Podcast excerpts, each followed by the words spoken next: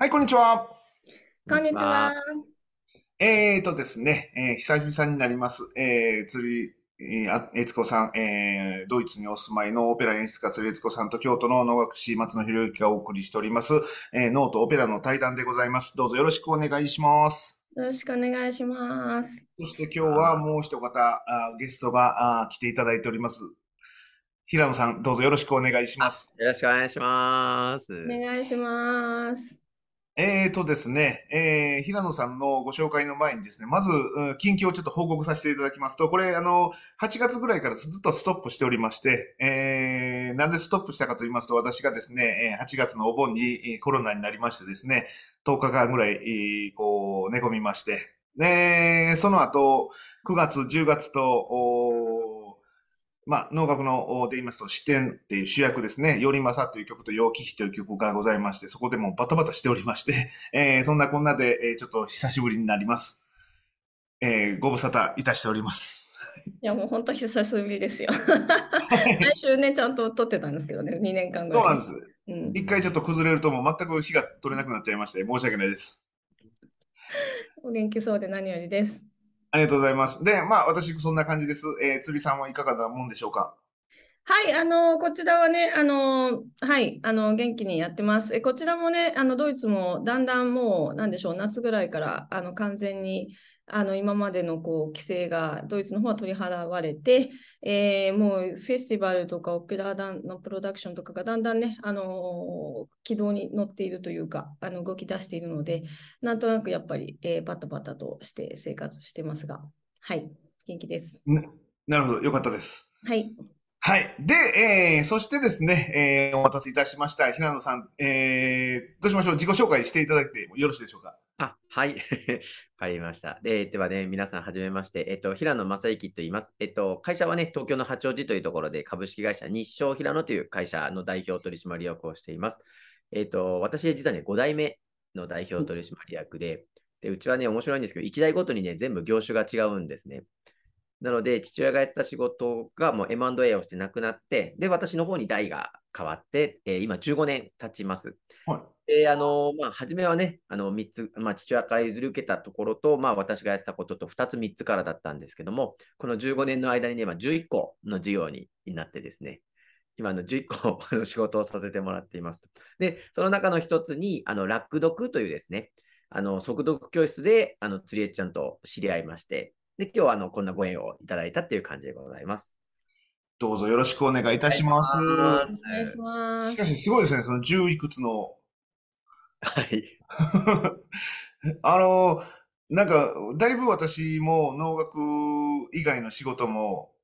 しておりますけれど、まだその、そんな10個もできません。松野さんもね、結構マルチタスクな方ですよね。あの、そうですね。ねうん、能の先生でいらっしゃるけど、うん、あの、プロダクション企画とかもされたりとかいろいろされてるんですけど、山ちゃんもあの非常に幅広いですよね。うんうんうん、もうすぐそういろんな企画をね立ち上げてあの本当にいろいろやってらっしゃるんですけどその行動力の素早素早さがもう本当にすごくてですね私も日々拝見させていただいて勉強させていただいてます。そうですね。なんか、あのー、やっぱ行動って素早い方がいいんですよね。そうですね。なんか、あのー、まあ、これもちろんね、性格があるかとは思うんですけれども、ね、すぐ動ける方と、やっぱりすぐ動けない方、これいいとか悪いとかではなくて、私はもう比較的、あの、動きながら考えるのが気持ちがいいタイプで、あの、考えすぎるとやりたくなくなってしまうので、なるほど、なるほど。したい時に走り出すという。なるほど、なるほど。はい、ででもやっぱりこう、じっくりね、考えて、ある程度道がね、見えてからじゃないと動けない方もいらっしゃるので、これはね、なんか性格が出てるのかなっていうふうに思ってます。なるほど。で、えですね、えっ、ー、とまあ、平野さんは一体この YouTube チャンネルが何なのかよく分かってられないということでですね、えっと、まあ、あのー、見ていただいている方にはちょっと何とか言ってたかもしれませんけれども、もともとはですね、えっ、ー、と、もう何年前になるんですかね。辻さん何年ぐらい前ですかね。コロナ始まって結構すぐなので、で、そうじゃなくて、そのもっと前、あの、ウィーンでああ、一緒に会ったじ、い初めて会った時ですか？ね、えっ、と、もうね、十何年10前 ああ15年です。うん。14、5年前ですわ。うん。に、えっと、ウィーンに、オーストリアのウィーンに公演に行った時に、えっと、あそこのオペラ座でしたっけ、うん。ね、働いてられて、はい。で、脳の公演を見に来ていただいたのがきっかけで、はい。で、一度、一回日本に日本に来られた時のをちょっとこうパフォーマンスをしにうん見に来ていただきましたよね。えっとね、そう、日本にちょっとだけ帰国、一時帰国した際に、時間があるんで、京都に、あの、もう夜行バスで日帰りしますみたいなスケジュールで行ったんですよね。で、その時に、あの、その、おのおの先生方をちょっと訪ねるっていう時間を作った時に、あの、松野さんの方、お家にも、あの、お伺いさせていただいて、あの、そうそう、あの、稽古場とか見させていただいた経緯がありますよね。うん。で、それが、まあ、もともとのきっかけでして、そのコロナが、あ始まりました頃に、僕が YouTube を自分で取り出して始めて、で、だいたい同じぐらいですかね、辻さんもなんかこう、おなんかオペラのこととかされ、しだした。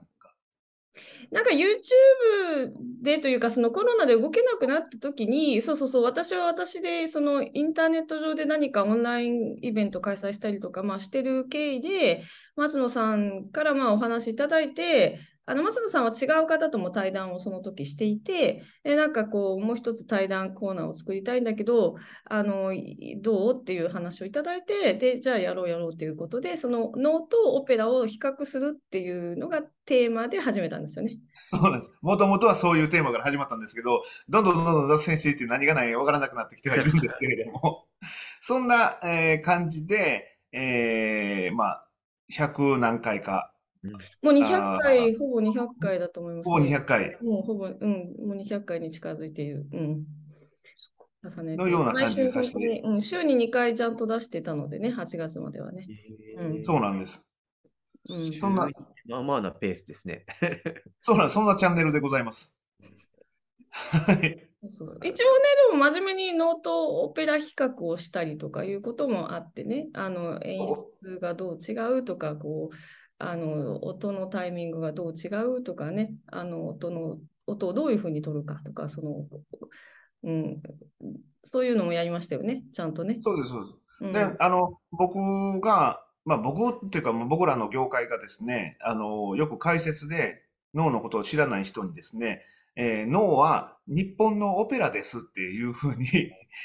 あの、紹介するときが、てか、誰から始まったかわかんないですけど、そういうふうに言わはるんですよね。で、僕自分で言いながら、オペラのこと何も知らんけど、これで合うてんのかなとか思いながら、ずっといたんで、で、結果的にオペラのことをいろいろ知っていくと、やっぱり脳とは全然違いますよね。うんうん。一概にそういうふうな、あの、言い方するのは、ちょっと間違ってたなと、お反省をしております。そうなんですよね。このノートオペラ対談始めてから、私もその日本で言ったら、お能がオペラなのかなと思ってたんですけど、比較していくとどんどん違うっていうことばっかり出てくるっていうか、あの、そうなんです似てるねっていうところよりも違うねっていうところが結構出てくるっていうのが多くなって、まあそれは新しい発見で面白かったです。面白いですよね。うん。ちうんちなみに、あのオオペラとかの全く知らない人になんか伝えるとしたら、なんかどどんなところがこう単純に違うんですか？まず、えっと、僕らが、あのーたくさん出てくるのが幽霊なんですよね。うんへえ。えー死んだ人が出てくるんですよ。で、オペラは、あ、ないんですよね。うん、そう。で、その話になってくると、そのノートオペラっていう形っていうよりは、西洋文化と東洋文化の違いみたいなところなんだねっていう話に気づくんですけど、そう、西洋では多分その魂っていう感覚があるんですけどね、魂って言葉は。だけれども、その魂自身が人に話しかけるとか、そういう魂っていう存在と人間が交流するっていうことを描くことはほとんどないので、うん、あのそのキリスト教におけるま西洋文化っていうのは人が えー死んだら終わりですよね。その後、さらにまた生き返って、また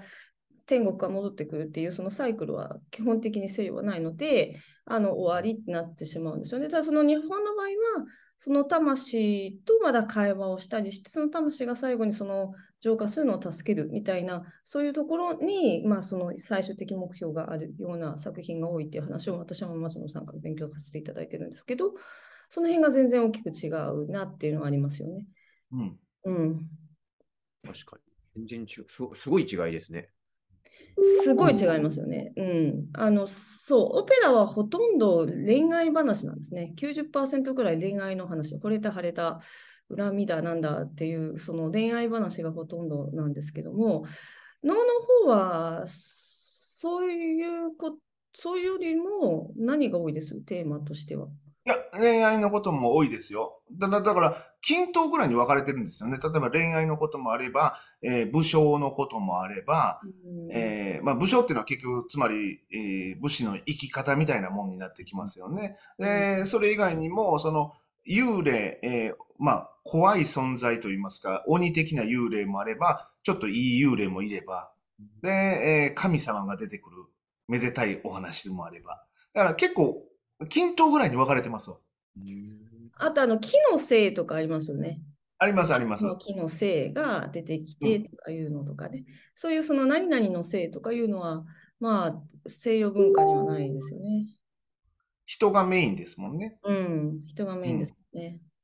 だからそういうなんでも、やっぱりその、元々の、おコンセプトというか、この捉え方みたいなものが違うと、結構、違っていくもんやなと思ってます。うん。うん。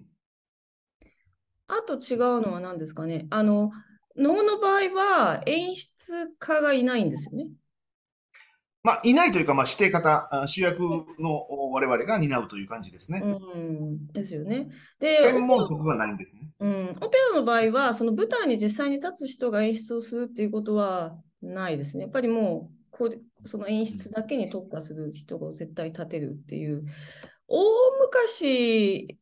そのオペラがまだできた頃は演出家っていう職業は実はなかったんですけど、オペラがそう拡大していくにあたって、まあ、演出家っていう職業ができてからは、その演出家が主役を立てを兼ねるみたいなことは、オペラの世界ではないというのが大きく違うかなと思いますよね。あと、オペ能はお稽古時間が圧倒的に短いっていうのもすごく面白い、私にとって。そうですね。そうなんですか？うん、まあお稽古時間っていうか、リハーサルがね、1回だけなんですよね。そそれはなんか、な、な、なぜ1回とかってき決まってるんですか？なんとなくですか？なぜと言われたらそういうもんっていう感じなんですけれど、でも、えーあの、えっ、と、ものすごく難しい曲の場合2回するんです。うんうんうん。でそれ以外はほぼ1回なんです。で、それには、あのまあ、見方を変えると、あんまり何度もするとですね、そこの緊張感みたいなものが、僕らはそのタクトを振る人間もいいなければ演出家もいないので、常に全員が、なんて言いますかね、あの、同じぐらいのこの高さでこう、やり合ってる状態なんですよね。でそのやり合ってる状態を、えー何回か回数を重ねてしまうと、なんかこう、なあなあになってしまうので、そこをちょっと嫌うというのもありますね。その1回のお稽古っていうのは何時間なんですか？えっと、リハーサルですよね。うん。だいたい1時間ぐらいです。それ1回作品を通すだけってことですね。止めてやり直しとかは全然しないってことですもんね。ないです、ないです。あの、もう、止まろうが何しようが絶対に最後まで行きます。うんうんそれでもう、それで終わり、じゃあさようなら、お稽古はもうそれで終わりってことですよね。お稽古というか、それがリハーサルなんで、だからそこの場で終わった後に、えーあそこの部分はもうちょっとゆっくりしましょうとか、もうちょっとす、あの、乗っていきましょうとか、うん。そういうふうな、あの、微調整ですね。うん。うん。それがすごいですよね。でも、その、まあ、して、して方と、まあ、その、なんだ、その、なんだろう、自由体でもそうですけど、ここのタイミングがとかないんですか？あの、一緒にこう踊るとかでもさ、こう、あ、それはね、一緒に全く一緒の動きをする場合は、もうちょっとやっぱりその、そのい以前に二人だけでちょっと合わせはします。あ、なるほど、なるほど、なるほど。うん、うん。そういうのはするんですね。うん。そう、そんな感じのやり方でずっと来てますね。だから、えっと、公演が、あえっと、例えば土日にあれば、その前々日、木曜日、金曜日がリハーサルで、土曜日、日曜日が公演でっていうので、ずっとサイクルしていくんですよね。うんうんうんうんそう、オペラの場合は少なくても5週間かかるんですよ。作品を開けるまでに。はい。で、5週間の、えっと、大きな劇場とか、まあ中、中、中型の劇場だと、ドイツだと、午前中4時間、午後、夜4時間の1日8時間を5週間ぶっ続けでやって、稽古を作っていくっていうのが基本の形なんですね。で、えっと、すごい大きな、もうすごい有名なそのウィーン国立歌劇場とか、そういうあのトップクラスになってくると、1日朝3時間、夜3時間で6時間に減るんですけど、とにかくそういう形で、その5週間っていうのは大体こう形が決まってて、で、大きな作品になると6週間になったりとかしていくんですけど、あのそれだけ稽古をこう本当に重ねないと作品が出来上がってこないんですよね。だから1回とか2回でできるっていうのは本当にちょっと考えられない。うん。まあそれが不思議でしょうがない。どうしてできてしまうんだろなんかそう、そういう感じです。え、でも、なんか先ほど松野さんおっしゃったのは、リハーサルがってことで、稽古はやってるんですよね、それぞれ。あのね、個々でやってるんですわ。こここでやって、当初の一一発リハそうです。だから、であの、ええ、あのーなんて言いますか、あの、個々でちゃんとスキルアップをしていって、一発ドーンって合わせて終わりって感じですね。いや、オペラもね、だって一人一人はちゃんともうアンプして、うん全員が一人一人が完璧な状態で集まって、境にごそこで5週間かかるんですよ。だから、そうそうそのでも、釣り江ちゃんが言ってる、そのオオペラの5週間っていうのは、そう。え、これ3週間でよいいんじゃね？とかって、そそういう感覚にはならないんですか？そういうものというか。えっとね、あのーお金が例えばすごいないプロダクションで、5週間もお稽古場、あのーこう取れませんとか、人も雇いませんっていう場合に、すいません、3週間でなんとかやってくださいって言われることが実はあります。でうん、やりますうん。だけど、もうそれはね、すっごいストレスっていうか、本当にこういろんなとこを結構こう細かいことやりたいけど、もうはしょってはしょってみたいな、とりあえず形になんとかしてみたいな感じで、なんかその、なんだろう、ファーストフードを作ってる感じですよね。そうなってくると。本当はもうちょっと煮込んで美味しいフランス料理作りたいのに、もうもうとりあえず油に突っ込んどいてみたいな。で、フライドポテトでいいでしょみたいな感じになってしまうんですよね。3、2、3週間だと。そこのなんかは、今、なんか客観的に聞いてて、そのララポールの関係ね。例えば、おあの脳は、こうなんか人間関係っていうのかな。その、つどつど、今回よろしくお願いしますみたいな感じで、で、初めましての人ともやるわけですよね、もちろん。そうです、そうです。でもそこの投資が一発ってことは、なんかその、ね、ラポールとか関係性の作り方がなんかすごく上手なのかなっていうか、逆に、あの、オペラさんはわかんないけど、つれっちゃんの言ってるオペラは5週間、まあ、要は共同生活5週間やっていくうちに、なんかこう人間の人となりも分かってきて、で、だんだんこう、こうなんか調整ができてきて、一つの作品ができるのかなっていうふうになんか素人的に聞いてて思ったんですけど、いやー。そうでもないんだ。えっとね、えっとね、多分ね、細かいことが違うんですよ。例えば、オペラだったら、まあ、オーケストラも例えば時間かかりますよね、お稽古するのに。で、それで、せーの、ポンって音を出すときに、せーの、ボボボボボンって音出ちゃったらやっぱダメなわけでしょ、クラシック音楽は。で、せーの、パンって音が出るため、これだけのために、まあ、あの、すごいプロだったらもうすぐにパッて出ますけど、例えばそれがこうテンポが速くなって、ゆっくりになって、急に速くなるみたいな、そういうとことかあるじゃないですか。で、そういうところはやっぱり、そのゆっくりになって、ダダダンと例えば速くなるみたいな時は、やっぱり何度かプロでも練習しないと、ピシッて合わないんですよ。ただし、あの、能の場合は、その、例えば音のタイミングがずれてもいいし、多少。で、ピッチがずれててもいいし、みたいな。そのクラシック音楽だとピッチもほん完璧に合わせなきゃいけないから、こうほんの、なんか0.000コンマちょっと音が低いんでもう一回やり直し、みたいな感じで細かいすっごい調整をずっとずっとしていくんですよ。それが能の場合は、こうなんとなく合ってればいいし、なんとなくこうリズムとかも揃えばいいみたいな。そうそうそうそうそう。そうです、そうです。だからね、うんこれね、あのね、あのー多分、えー僕らがオペラの皆さんと同じような、えーリハーサルとか練習を3週間とか5週間しろって言われたらめちゃめちゃストレスですし、釣りさんが 多分一発ね、あのー本番やれって言われたらもうとてもそんなことは無理できませんっていうのの、慣れの問題も大きいですし、えそういうところにいるかどうかですよね。結局、環境ですね。環境ですよね。ただその目指すところが違うのかなと思いますよね。その日本ってその、のよーはーみたいなその間っていうのがあるじゃないですか。で、その間がなんかみんなで取れるから、なんとなくこう合うみたいな感じなんですよね。で、そのそういう間がヨーロッパにはないなって思いますね。決まってますもんね、全部。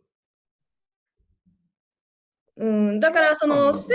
ーのってやるときに、やっぱりみんな息を吸うんですよね。息を合わせることで音がピシッて合うっていうのが、あの、細かく言うと技術なんです。音を合わせるただその、息を、じゃあ、はい、吸いましょうみたいなことを実際に説明する人ってやっぱいないので、それが感覚的になっていて、バイオリンとかって息吸わなくても音が出るじゃないですか。だから結構そう吸わないで出しちゃう人とかってやっぱいるんですよね。でそれをだからどこまでその学校とかその今まで習ってた先生がその音楽のそのタイミングが呼吸だよっていうふうにして教えてるか教えてないかとかでも変わってくるんですけどそ教育の仕方があまりにも広すぎるのかな。日本だとやっぱり何々先生の門下みたいな感じでこう皆さんが同じような教育をこう基本的に使ってるってことなんですかねでもあれですよねお囃子とかだと全然やっぱり違ってくるっていう話も松野さんから違ってきますね。うん流派がありますもんね。あります、あります。違うんですもんね。ええ。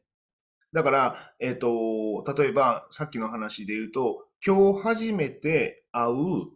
えーほとんど過去に一緒にやったことのない流儀の、お増え方とかね、と、いきなりやるんですわ。そんな環境ですね。うん。うんそうするとどうなるんですか？えっ、と、いや、そんなにおかしいなことにはなりません。うん。うん。ただ、やっぱり、その、慣れがないから、すごい緊張感もありますね。うん。うん緊張感がいいのかもしれないですね。そういうような緊張感も必要ですし、いや、なかなかね、その、こう言いつつも環境がこんだけ違うと、あの、なんか、うーん、なんか、僕やってることがすごい簡単にできてるみたいな感じに思ってきて、5週間とかで、いや、これね、変な話、5週間とかになってくるとね、みんなね、命名が違うことやり出すんですよ。うんうん。あの、みんな、なんかね、あの、たまに、えっと、一週間公演、ないし、まあ、もっと短くても3日間同じ公演とか、あるんですよね。でそうするとね、大体ね、あの、みんなが違うことをやり出すんです。最初やってたものと、最後にやったものは全然違うものなんですよね。その、その僕らで言ったら、型が違うんですよ。ただ、こっち、最初の時こっち向いてなんかやってたのが、急にこっち向いてやり出すとかね。うーんあそんなことあるんですか？え、だって一応こう、その一つの姉妹の、あのーこう、型っていうか、一応決まってて先生から教えていただいているものがあるわけですよね。それをただそうなんです。一応にやっていくんじゃないんですか？あの、えっと、それがまた、その、型も、型付けっていう、この書いてあるやつがもいろんな種類があるので、あ 替えの型とかね、あ、そうなんだ。バリエーションがあるんですね。バリエーションがあるんですよ。それをなんか違うもんやり出したりとかなんかするんで、それはもうなんか僕らの性格の問題です。えで、それを勝手にやっても、なそれを一応機能するんですか？ほその続き。崩壊しないです。うーん。それが不思議でしょうがない。なんで崩壊しないんだろうかと思うんですけど。だからどちらかというとジャズに近いですよね、そういう意味じゃ。うーん。うん。あの、お能ってあれですかね、シンプルだからこそそういうそのよい隙間があるっていうか、その自由にできる隙間があるっていう感じなんですかね。あの、すごい隙間はあると思います。うん。うん。すごいですよね。まあ、あのにどオペラの5週間っていうのの最後の1週間はほとんどテックリハって言ってですね、そのお稽古場から実際の本舞台に移って、本舞台の大きなセットを組んで、でそこでその照明とかがついて、衣装がついて、で、オーケストラが入ってきて、オーケストラと今度合わせてみてみたいな、そういう細かい結構その最後の微調整の週なんですよね、5週間目っていうのは。だからその実際の俳優さんが、俳優さんなりオペラ歌手が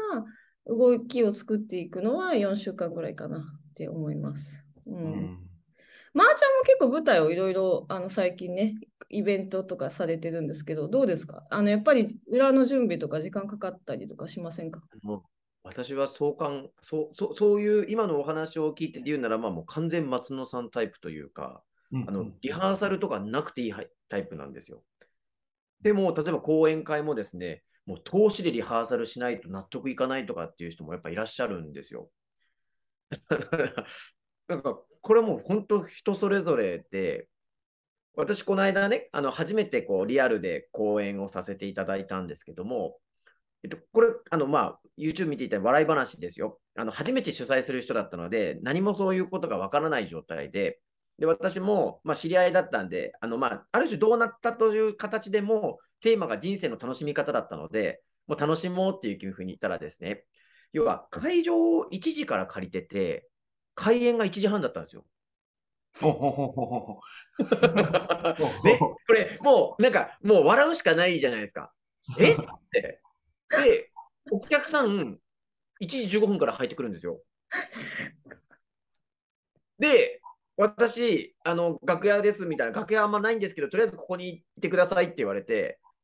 で、いや、行ってくださいはいいんですけど、俺、あの、ね、機材チェックというか、パワポのね、映るか映らないかチェックとかも、あの、別に言われないから、勝手にまあ自分でやっていったらですね、まあまあ機材が古いところで、結果、映んなかったんですよ。